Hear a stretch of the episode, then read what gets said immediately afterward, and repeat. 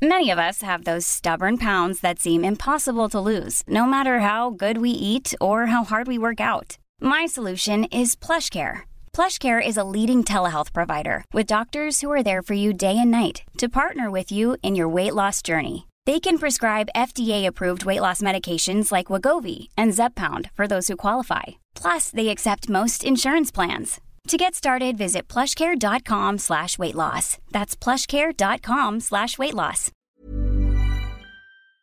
¿Sabes que el Estado te quita más de la mitad de lo que ganas? Veámoslo. El conocido youtuber Infoblogger publicó hace unos días un tuit que ha generado una enorme polémica en esta red social. Concretamente, el tuit es el siguiente. Sabes que este país no tiene solución cuando se normaliza que alguien pague al Estado el 47% de lo que gana. El tuit, como digo, generó una enorme polémica y algunos tuiteros conocidos del ámbito de la izquierda le replicaron con dureza. Por ejemplo, Eduardo Garzón escribió otro ignorante con miles de seguidores desinformados. Es agotador.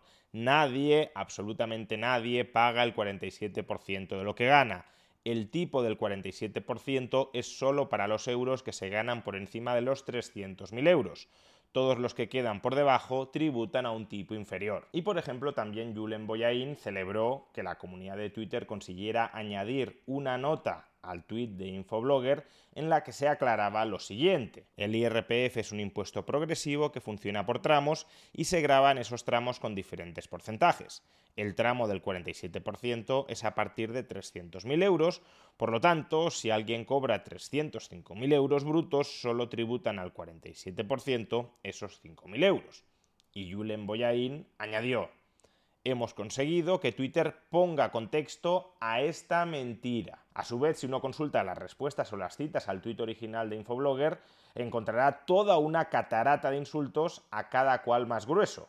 Y hombre, de entrada debería sorprendernos que una corrección técnica a un comentario en Twitter genere tanta animadversión, tanta pasión y tanta virulencia. Siendo además un comentario coloquial claramente incompleto dentro de una red social, del que cabrían, por tanto, interpretaciones más caritativas. Por ejemplo, no forzaríamos en absoluto el tuit original de Infoblogger si interpretáramos que se está refiriendo que a ciertas personas, a partir de cierta cantidad de ingresos, el Estado les quita la mitad de lo que ganan y que por tanto que un país que justifique que a partir de determinadas cantidades de ingresos te quiten la mitad de lo que ganas es un país que a su juicio no tiene remedio.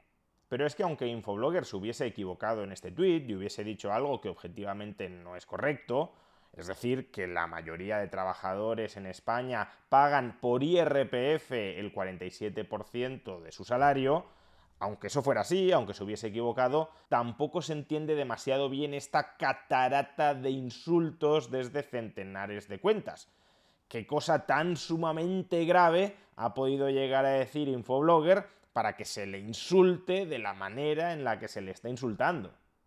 ¿Por qué pasa esto? Pues a mi juicio, y sin descartar otras posibles explicaciones complementarias, porque hay un sector de la izquierda que no puede tolerar, que no puede soportar que se difunda la idea de que a los trabajadores españoles el Estado les arrebata un porcentaje muy elevado de sus ingresos, sea el 40, el 50 o el 60% porque si calara el mensaje, si se diseminara el mensaje de que el Estado al trabajador promedio de España le está arrebatando la mitad o más de la mitad de lo que gana, entonces quizá muchos de esos trabajadores empezarían a plantearse si realmente necesitamos un Estado tan gigantesco como el que actualmente tenemos. Si el Estado fuera mucho más pequeño, pero a cambio no me quitara la mitad de lo que gano, quizá con ese exceso de sueldo que ahora no estoy recibiendo y que recibiría si la confiscación estatal fuera mucho más agresiva,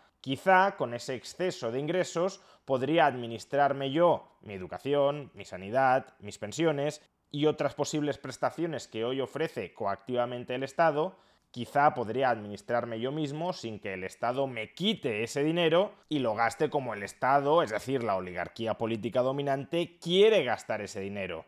No necesariamente como cada uno de nosotros, que le hemos entregado coactivamente ese dinero al Estado, no necesariamente como cada uno de nosotros querríamos gastarlo, sino como esa oligarquía política dominante quiere gastarlo.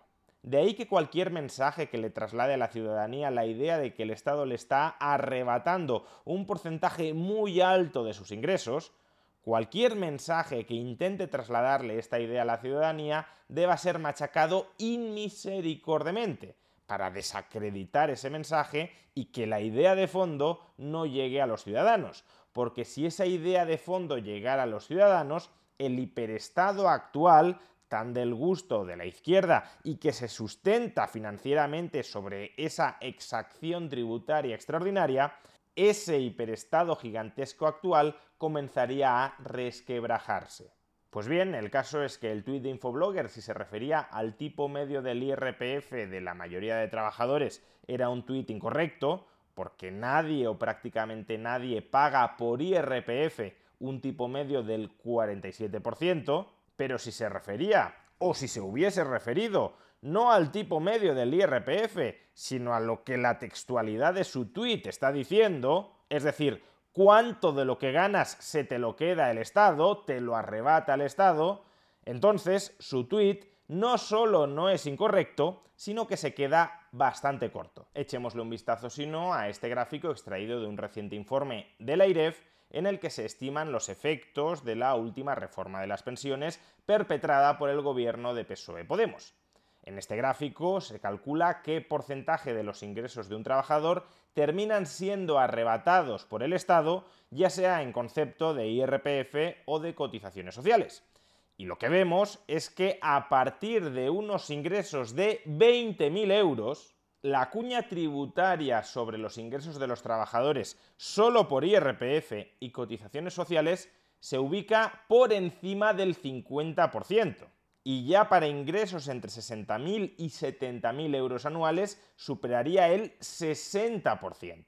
Por tanto, el 47% del que hablaba Infoblogger todavía se queda corto para la inmensa mayoría de la población española y eso que en este gráfico la IREF no está contemplando los otros muchos impuestos que también pagan los trabajadores. Sin ir demasiado lejos, el IVA. Cada vez que quieran consumir una parte del sueldo que les queda después de todo este expolio, aún han de pagar el 4, el 10 o el 21% sobre el precio de lo que están comprando. Y tampoco pensemos que esto termine en el IVA. En un vídeo de hace ya bastante tiempo repasé todos y cada uno de los impuestos que hay en España. Y la lista no es precisamente corta. Cuidado, no estoy diciendo que el Estado nos quite todo este dinero absolutamente a cambio de nada. Obviamente el Estado con el dinero que nos quita paga, entre otras cosas, educación, sanidad, pensiones, carreteras, etc no paga solo eso, pero también paga eso. Por tanto, es un expolio que tiene algún tipo de contrapartida. Solo faltaría que no lo tuviera. Mi argumento no es que sea una pérdida absolutamente neta.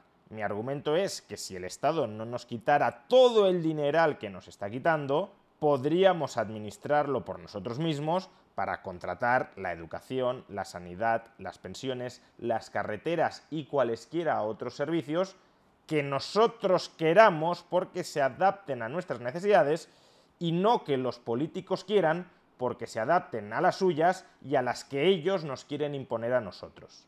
Por tanto, ¿a qué viene toda esa catarata de insultos en contra de un mensaje que más allá de que sea incorrecto respecto a una de las múltiples figuras tributarias que soportamos los españoles, que más allá, insisto, de que sea incorrecto única y exclusivamente con respecto a esa figura tributaria, sí es correcto si tenemos en cuenta el conjunto de la fiscalidad, el conjunto de la tributación que padecemos los ciudadanos españoles.